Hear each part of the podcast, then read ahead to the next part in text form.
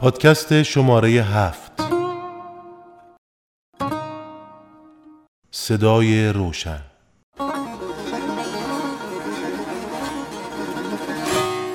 هفده مهر، حوالی ساعتی که یادم نیست، خبری توی فضای مجازی پیچید که همه رو داغدار، عصبانی و ناراحت کرد. خبر کوتاه بود. محمد رضا شجریان درگذشت. محمد رضا شجریان، استاد آواز ایران که در سن 80 سالگی درگذشت.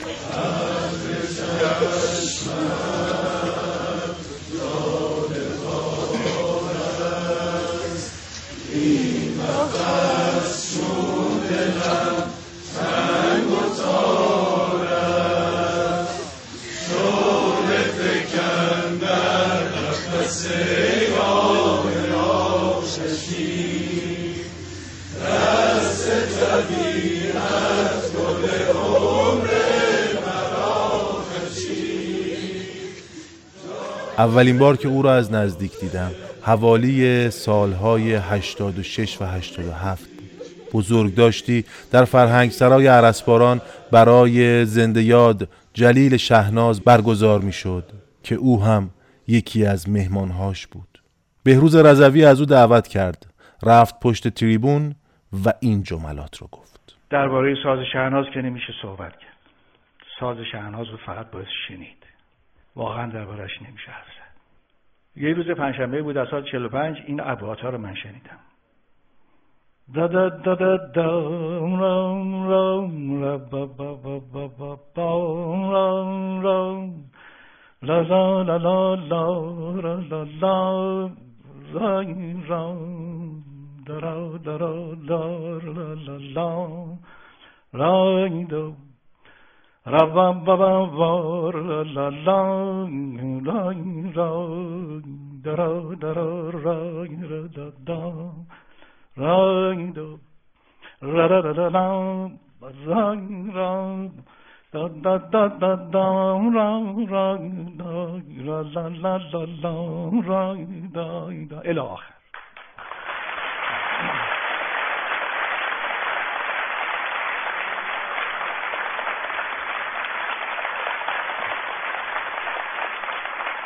از اون سالها تا به حال من با ساز شهناز زندگی میکنم. ساز شهناز در من زندگی میکنه و من با ساز شهناز زندگی میکنم. این صدای زنده یاد استاد محمد رضا شجریان بود که درباره زنده یاد استاد جلیل شهناز حرف میزد که اون روز با دستهای لرزان و با یک آمبولانس به مراسم آورده شده بود. راستش وقتی که شجریان صدای ساز شهناز رو از پشت تریبون به گوش همه رسوند، اون هم با حنجرش، دستهای شهناز نمی لرزید.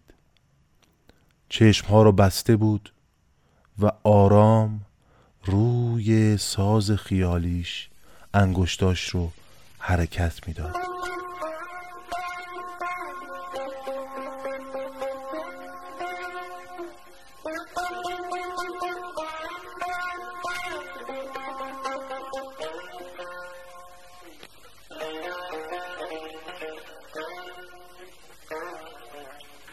La la la la la la la la rang rang dara dara dara la rang do.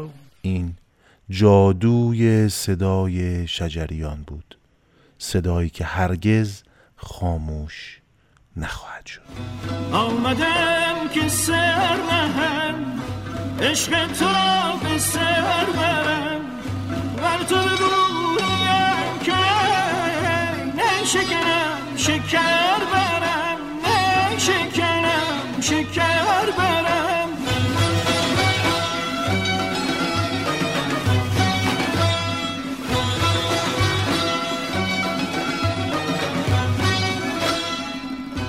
آمدم چو عقل و جان از همه دیده ها نهان، تا سوی جان و دیدگان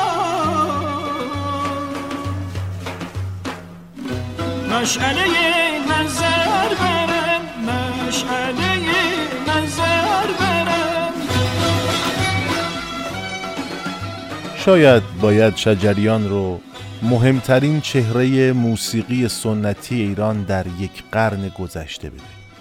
کسی که پل میان قدما و نسل متأخر خوانندگان ایرانی بود.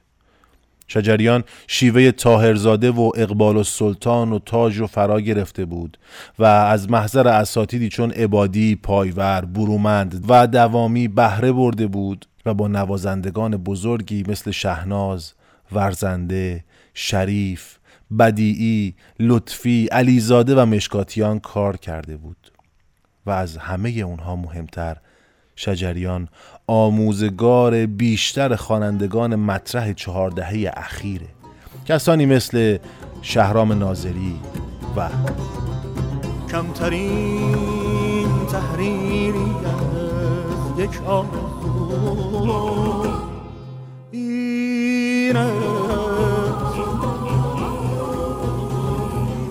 آدمی را آبنانی باید دار آنگاه آواز در قناری ها نگه کن در قفص تا نیش دریابی کس چه در آن تنگ ناشان باز شادی های شیرین. صادقانه باید گفت کمتر هنرمندی مثل شجریان در ایران بوده که طیف‌های مختلفی از جامعه رو به این گستردگی در بین مخاطبانش داشته باشه. از دانشجو و خاندار گرفته تا بازاری و روشنفکر، از مذهبی‌ها و دولت مردان بگیرید تا حتی کسانی که خارج از این سرزمین زندگی می‌کنند و همیشه ساز ناکوک و مخالف می‌زنند. خود محمد رضا شجریان در گفتگویی که با روزنامه ایران در سال 95 داشت، در پاسخ به این سوال خبرنگار که پرسیده بود شما برای ملت خودتون از هر گروه و طیفی که باشه همواره شادمانی و خاطره خوش به جا میذارید، این میراث رو آیا دوباره در درون ایران با مردم تقسیم میکنید؟ شما سفیر فرهنگی دوسویه ایران در جهان هستین. گفت نهال هنر من از آبشخور سرزمین ایران، این دیار کهن و مهد تمدن، فرهنگ و زندگی گرفته است. زندگی من از کودکی در میان همین مردم هنردوست و نازوکندیش رنگ و معنا پذیرفته است.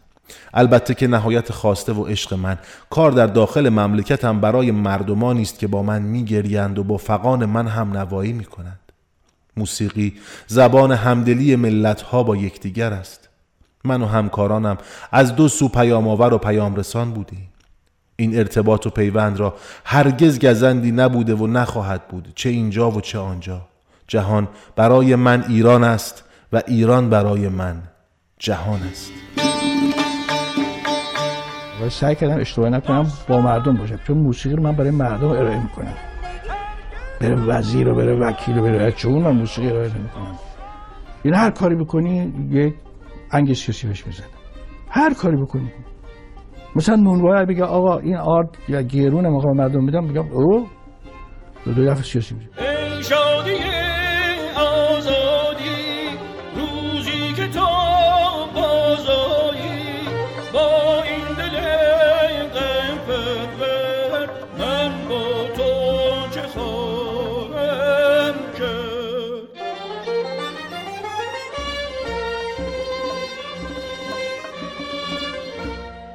عباس میلانی، مدیر مرکز مطالعات ایرانی دانشگاه استنفورد.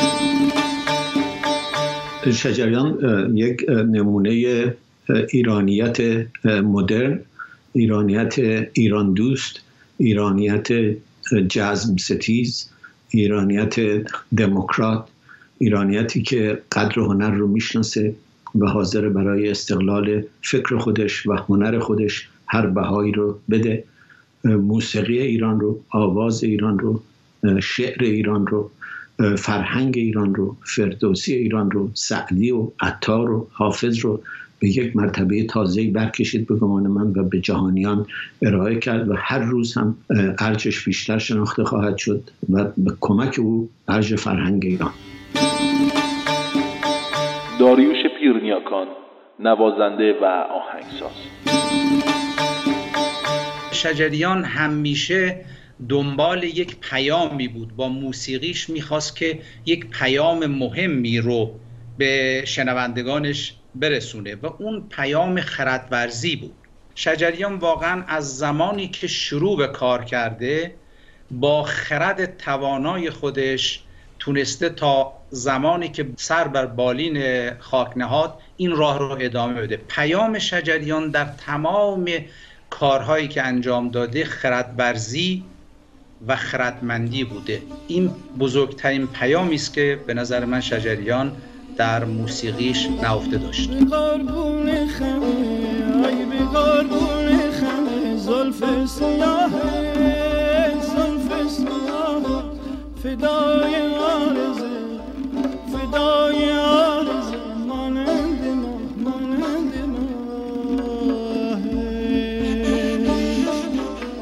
سیما بینا خواننده.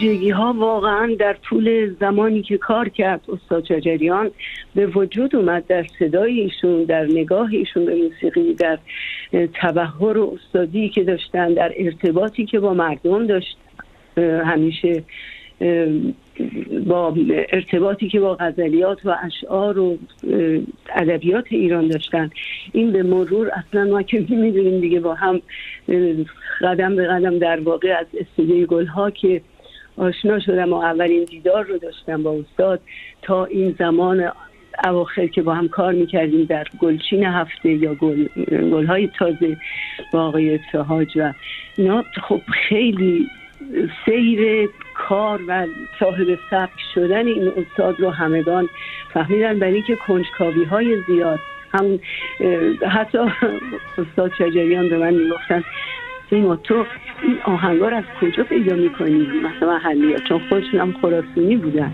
یاره که کار موتو دیگه بالا میگیره خیره دره تره عشق تو دلم جا میگیره، روز اول به خودم گفتم میم مثل بقی، حالا کم کم میبینم کار دیگه بالا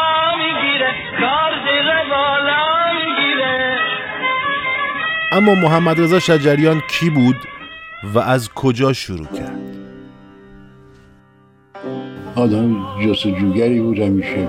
شاید صرفاً به عنوان یک خواننده بسیار توانای ردیف نشناخت، بلکه باید به عنوان یک نماد فرهنگی در جامعه و وضعیت معاصر ایران دونست. خیلی ها بستر انگاری گفتن شجریان تو شجریان کردی، گفتن اگه من میتونستم میکنم چیکار کنم، برای خودم میگردم، چرا برای شجریان بکنم؟ چند مزیت فوق‌العاده دارن. اولا دانش خیلی کامل به ردیف‌های موسیقی ایرانی دارن.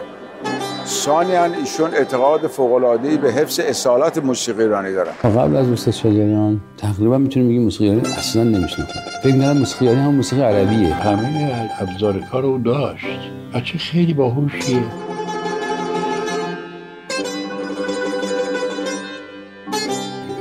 اصلا هیچ کس شجریان نمیشه چون من کسی دیگه ای نشدم.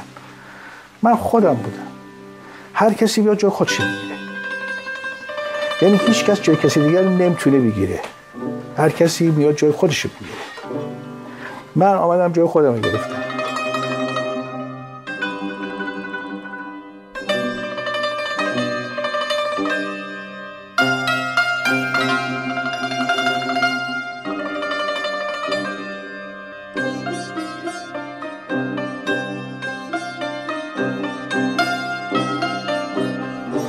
محمد رضا شجریان در اول مهر 1319 در مشهد به دنیا آمد. پدرش مهدی شجریان صدای خوشی داشت و در جوانی آواز میخوند اما آموزشی ندیده بود. اون یکی از بهترین قاریان قرآن در مشهد بود و محمد رضا 6 ساله که در جلسات قرائت قرآن همراه پدر حضور پیدا میکرد، خوندن قرآن رو شروع کرد.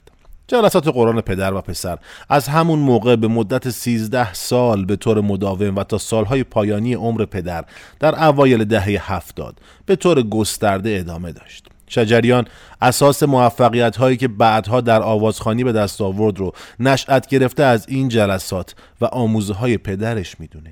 او در مقدمه آلبومی با عنوان به یاد پدر که مجموعه ای از تلاوت‌های قرآنی شجریانه نوشته: آنچه در این راه به دست آورده‌ام از برکت آموزش، راهنمایی و تشویق‌های ایشان بوده است. لا اقسم بهذا البلد وانت حل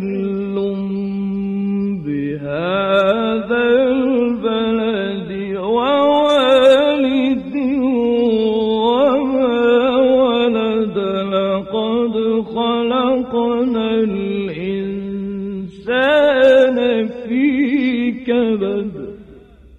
با این حال زمانی که شجریان به خوانندگی جدی در موسیقی ایران روی آورد، مدتها پدرش از اون خبر نداشت و تا سالها خواننده جوان با استعدادی که شکوفا شده بود، سیاوش بیدکانی یا سیاوش نام داشت.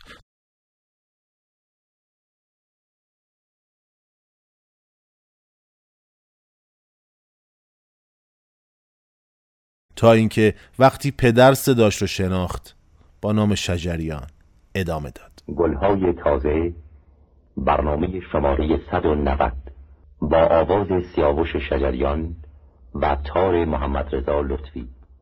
20 ساله بود که به استخدام اداره آموزش و پرورش خراسان درآمد و معلمی رو پیشه خودش کرد. توی همون سالهای اولیه تدریس با سنتور آشنا شد و خودش یک سنتور ساخت و اون رو می نواخت. سالها بعد نزد فرامرز پایور سنتور نوازی رو ادامه داد.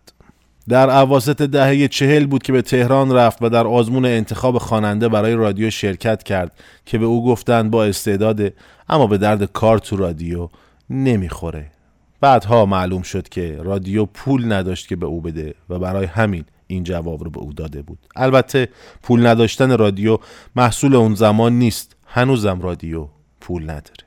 گلهای تازه، برنامه شماره 13 در پرده چنگ با همکاری هنرمندان حبیب الله بدیعی، با همکاری هنرمندان جواد معروفی، با همکاری هنرمندان الهه، سیاوش، جلیل شهناز و امیر ناصر افتتاح، سیاوش، حبیب الله بدیعی، منصور سارمی. استاد هوشنگ ابتهاج. از جارم نمیره آنش بعد نیست بگم به شما.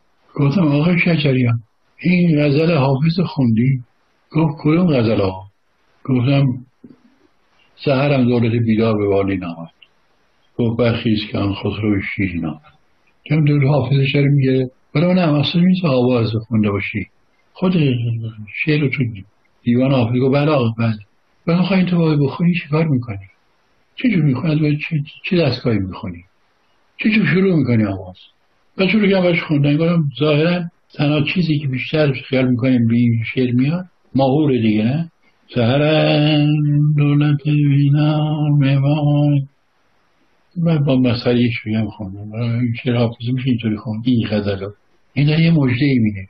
بعد مثلا چند هفته بعد آقا شجریان میاد اون غزل حافظ رو گریه آبی به رخ سوختگان باز آورد، ناله فریاد رس عاشق مسکین آمد. خب تو که میدونی که آب به رخ آوردن یعنی رونق دادن، جلوه دادن، اینا من که باید شعر معنا کنم، تو که خودت میدونی که با این لحن. بعد خواننده های ما وقتی فریاد رو تو شعر میبینن صداشو میبرن بالا جیغ میزنن. اینجا فریاد نیست که، میگه فریاد رسه. تو اینجا اگه صداتو بری بالا میخندن بهت، چرا نفهمی. پس خلاصه چند هفتش ماه من هر جایی که شب رسیدیم داریم سهار جوییم داریم شام میخوریم حرف میزنیم موزیک گوش میکنیم این غزل رو مصنوع کنیم. یه روزم آقای شجریان آقا یه شعر به هم بدیم، من شعر هم رو فکر نکردم، گفتم بیا اون غزل حافظ رو بخونیم. گفت کدوم غزل رو بخونیم؟ من گفتم سهرم دولت بیدار. گفت آقا با اینا یه نوازنده ویولا، یه نوازنده تار، یه نوازنده سنتور و یه نوازنده تنبک، هیچ نهی برای آن. گو با اینا یه اجرا بکنیم. برای آقای شجریان هم دیگه شروع شده آورده اینا استاد های ما هستن، آهنگسازن و فلان هم هستن. میبینیم آقا رفت تو اسکسی با هشت اون شب یک صدای استثنایی داشت شجریان حتی میشه خدا رو از عرش صدا بکنه بیاره پایین. داشت از دیستی من بیرون، من داشتم میرم تو جلوی در بغلش کردم، بوسه همش کردم، آفرین چه صدایی داشتی. لوتی ناگور آقاش از این شروع نکن. رفتم دیدم نوازنده ویولن واسطه پشت من، ویولن از دستشه، نوازنده تارم شیشه ساز تو بغلشه، نوازنده سنتورم داره سازشو میذاره تو جعبه‌اش. دیدم نوازنده ویولن به نوازنده تار گفت این چه بود خوند؟ گفت چه می‌دونم.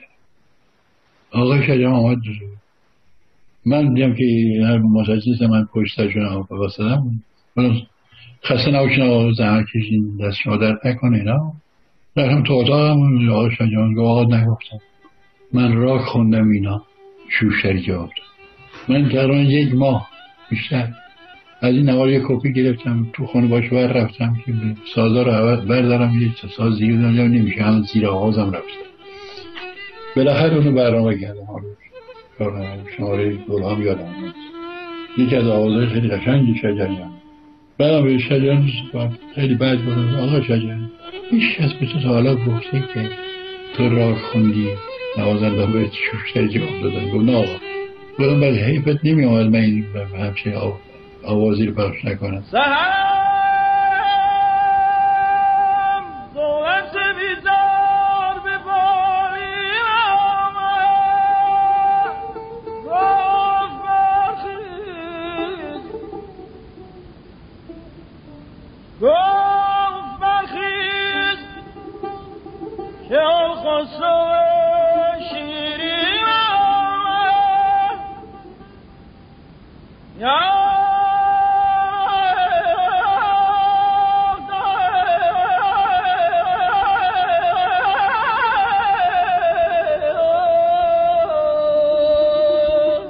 آشناییش با عبادی که شجریان اون رو همچون پدرش میدونست، زمینه رو برای اون فراهم کرد که نه تنها با نوازندگان برجسته چون رضا ورزنده، حبیب الله بدیعی و فرامرز پایور در رادیو برنامه اجرا کنه، بلکه بتونه با کسایی آشنا بشه که در واقع او رو به قدما مرتبط میکردند. بعد از عبادی، عبدالله دوامی ردیفتان و زربیخان و نورعلی برومند ردیفتان دو نفر از کسانی بودند که سالهای ابتدای دهه 50 بیشترین نقش رو در یادگیری گوشه‌های محجور و از یاد رفته و تصنیف‌های ایرانی و شیوه‌های مختلف و آواز خواندن نسل‌های پیشین در زندگی شجریان داشتند.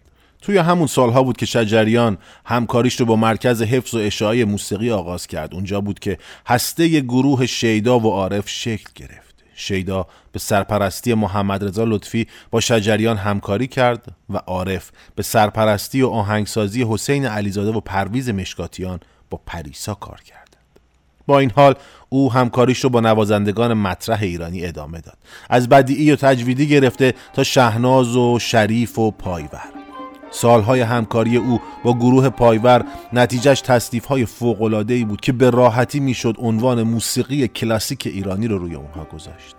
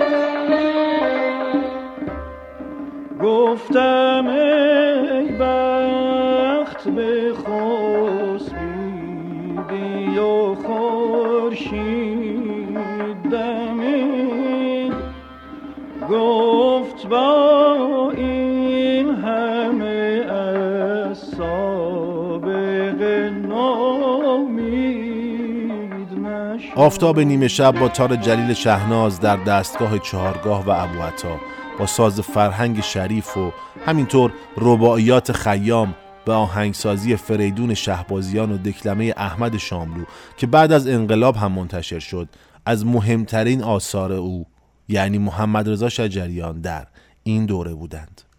با این حال دلبستگی شجریان بیشتر به آواز بود تا تصنیف. بارها گفته بود که اگر به خاطر شنوندگانش نبود شاید اصلاً تصنیف نمیخوند.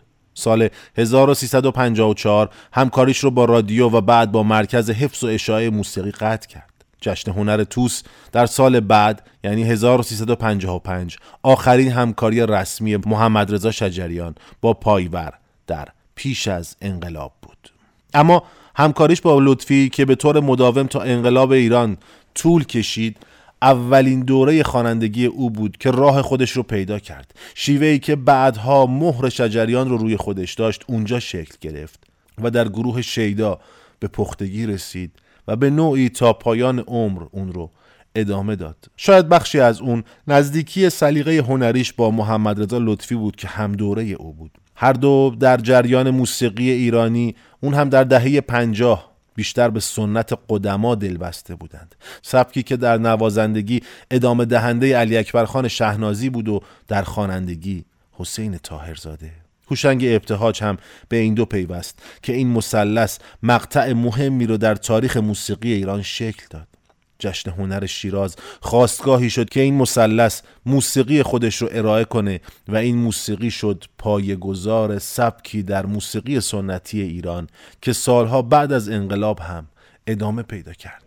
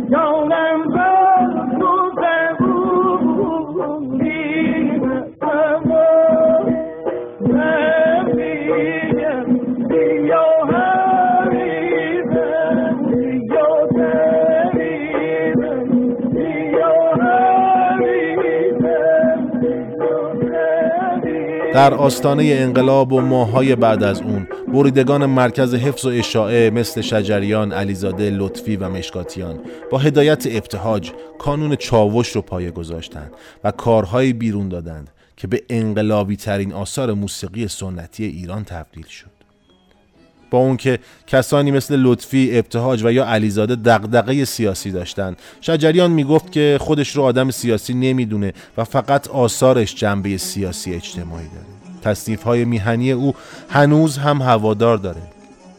سپیده، ایران خورشیدی تابان دارد، ایرانی و درد مشترک از مهمترین این آثار بود.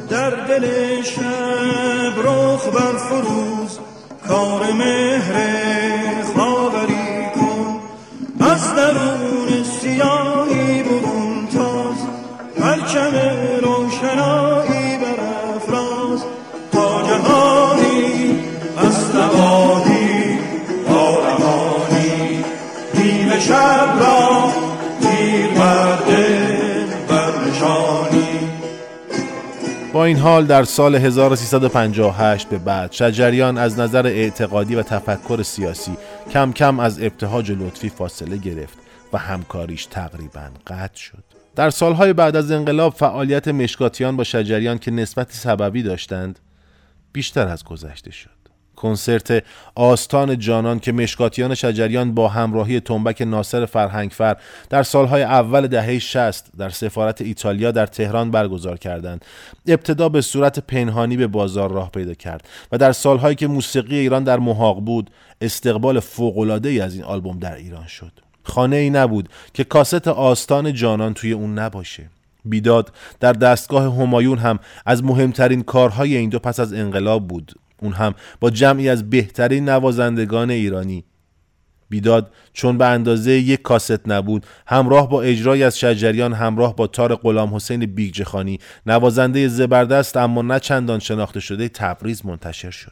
این دو در کنار کارهای مشترک دیگری از شجریان و مشکاتیان مثل سر عشق با ستارنوازی مشکاتیان، نوا و مرکب خوانی، دستان و دود و عود هنوز از محبوب ترین آثار موسیقی ایرانی نزد دوستداران موسیقی محسوب میشن، به طوری که بسیاری بر این عقیدند که این دو پس از قطع همکاری هیچ کدوم نتونستند از نظر کیفی اثری شبیه به آثار مشترکشون منتشر کنند. اما دستان که در سال 1366 اجرا شد شاید اوج کاری یک ارکستر سازهای ایرانی باشه. هم نوازی 11 نوازنده برای یک آلبوم بعد از انقلاب بی‌نظیر بود، از جمله استفاده از سازهای مهجور ایرانی مثل رباب، قیچک و ضرب زورخونه.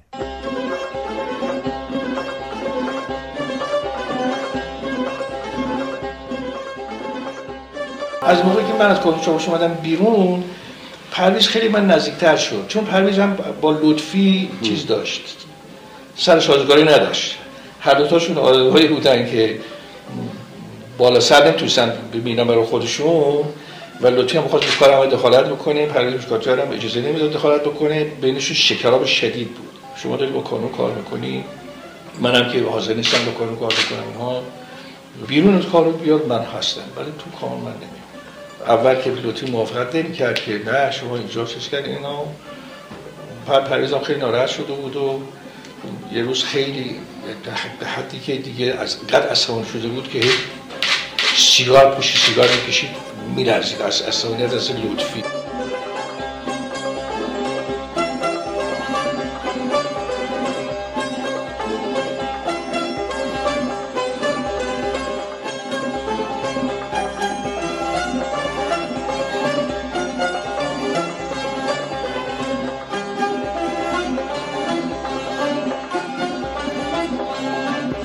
اواخر دهه 60 شجریان تور کنسرت‌های مختلف خودش رو در دنیا شروع کرد، از کانادا و امریکا گرفته تا امارات و خاور دور.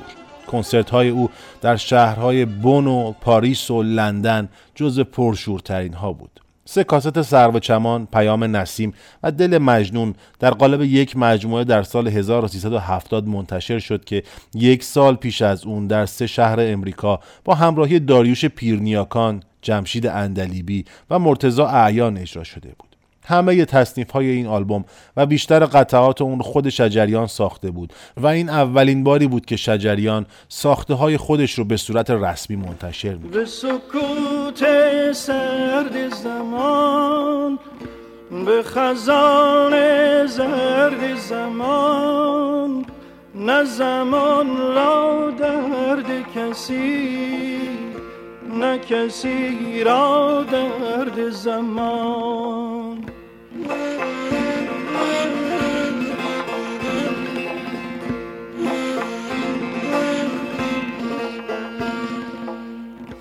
بهار مردمی هادی شد، زمان مهربانی تی شد، آه از این دم سردی ها خدایا، آه از این دم سردی ها خدایا. در آغاز دهه 70 شجریان گروه آوا رو تأسیس کرد و با تعدادی از اعضای گروه عارف و چند نوازنده دیگه بعد از سالها در ایران کنسرت برگزار کرد.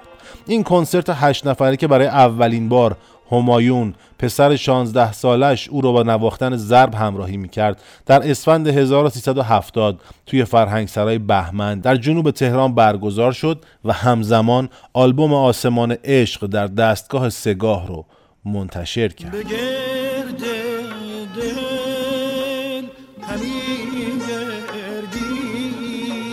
چه خواهی کرد میدانم.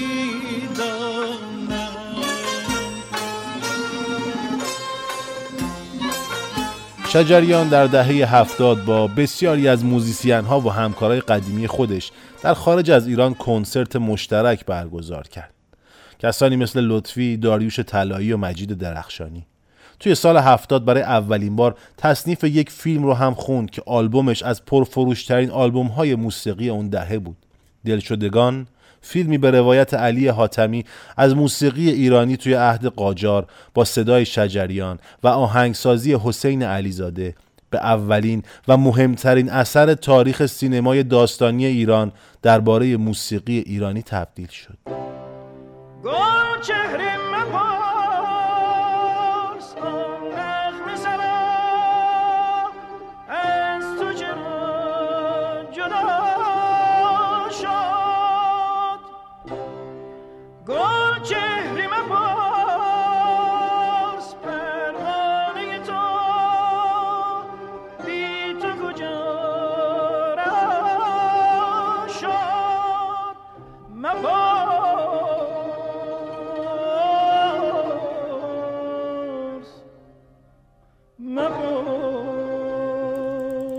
اما شاید دهه 70 دهه پرکاری شجریان هم بود.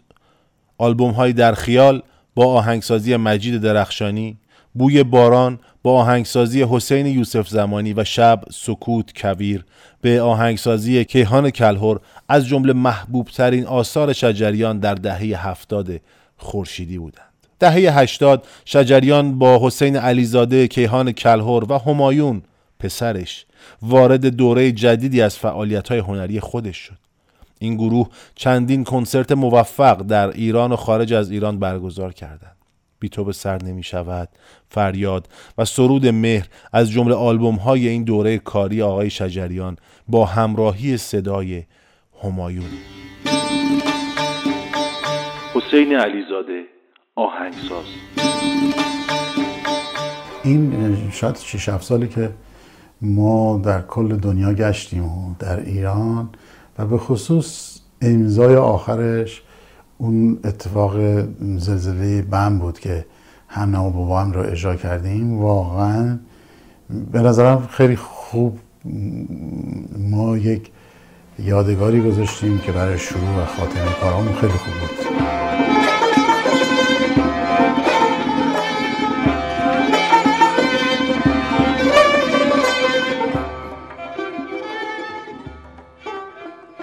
بازا که در هوای خاموشی جنونم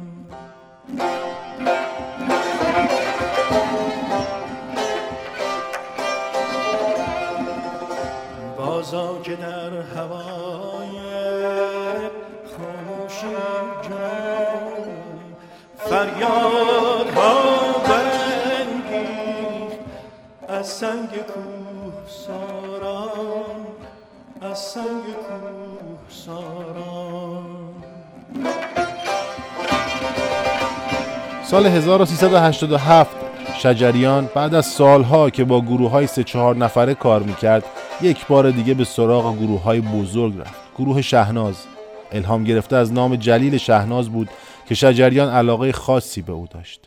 سرپرستی این گروه رو مجید درخشانی نوازنده تار و آهنگساز به عهده داشت که خودش بنیانگذار این گروه با عنوان شهناز بود و توی اون نوازندگانی مثل شاهو اندلیبی، سینا جهان آبادی و مژگان شجریان دختر محمد رضا شجریان او رو همراهی میکرد.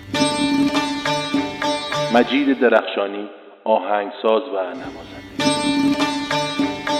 استاد شجریان یک آوازخوان کاملا سنتی بود، ولی نه سنتی صرف، ولی که آواز اصلا یک پدیده سنتی است و از قدیم ریشه داره در موسیقی ایران و ایشون خب در آوازخوانی تبحر و جایگاهشون که اصلا قابل مقایسه با هیچ کس نیست، هیچ کس در این دوران اخیر و دوران قبل حتی.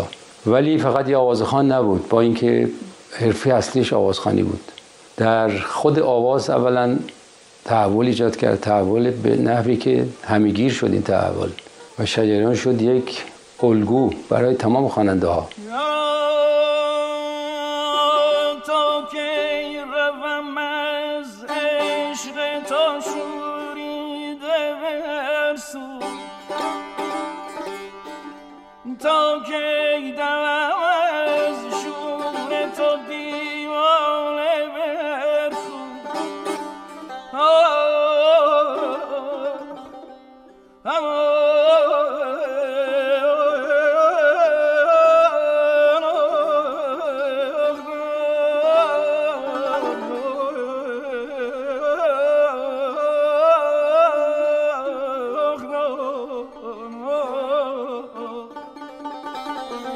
شاید باید گفت همکاری با گروه شهناز آخرین دوره فعالیت هنری شجریان بود. او کنسرت‌های خودش رو در اواخر سال 1394 لغو کرد و چندی بعد در آستانه نوروز 1395 در یک پیام ویدیویی با ظاهری متفاوت اعلام کرد: خود من با یک مهمان 15 سالی سال‌هاست که آشنام و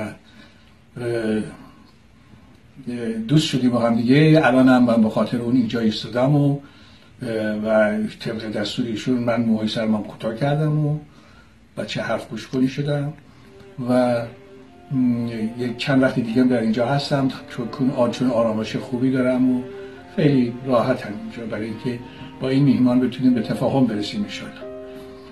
به تفاهم که رسیدیم که من دیگه راه میفتم میام به سراغ شما میهنان عزیزم و کارهای هنری رو دنبال خواهم کرد.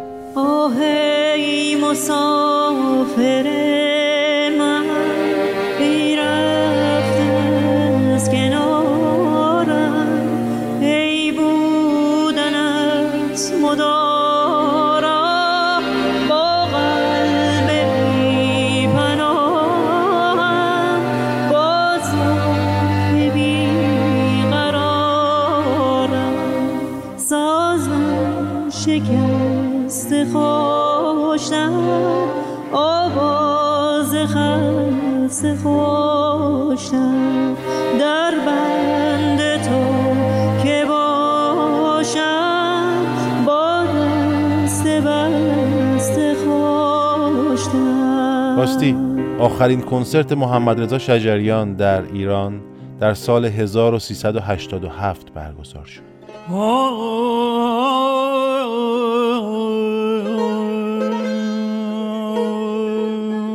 بر آستان تو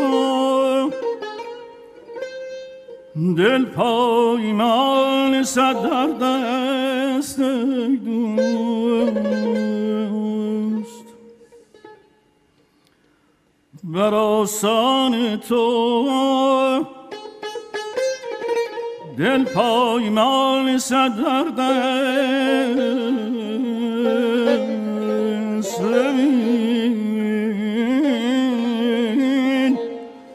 که دست غمت بر سرم چار بست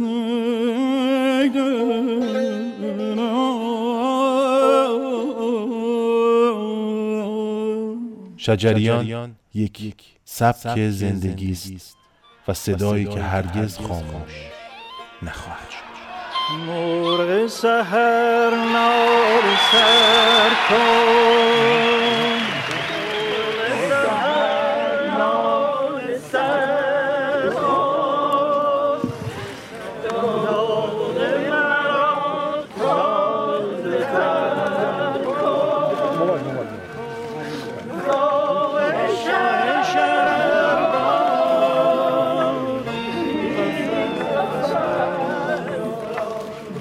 شکن روزی در ظلمت تاریک شب، مرغ سحرخانه منی در حسرت آزاده‌ای، تنها تو تنها تو تنها تو ایران منی، اینجا صدای روشنت در آسمان پیچیده است، گویی لبانت را خدا روز ازل بوسیده است.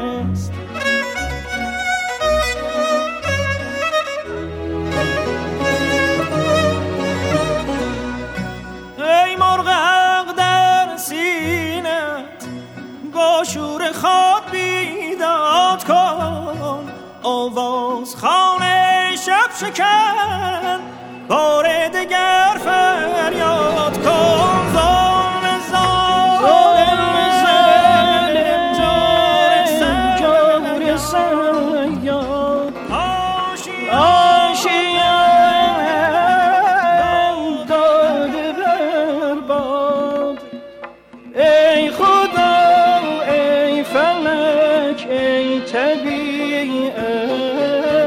شام تاریک ما را سحر کن.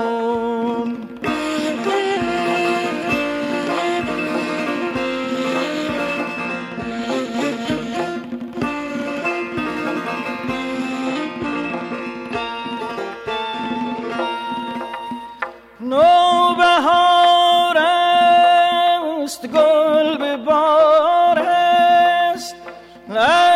چشمم جال بار است، این قفس شد دلم تنگ و تار است.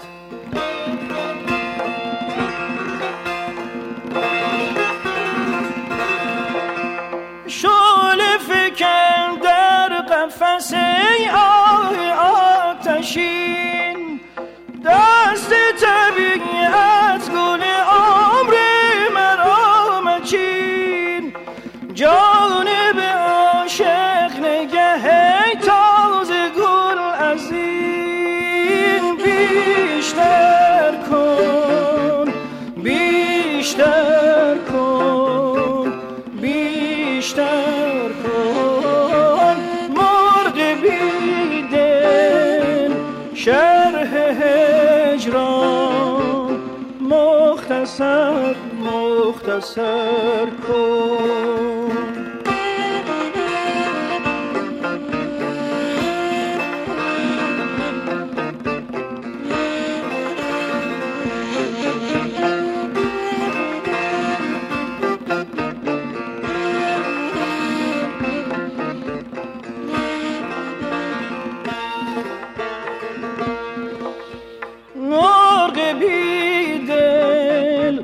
شرح اجرام مختصر مختصر کن.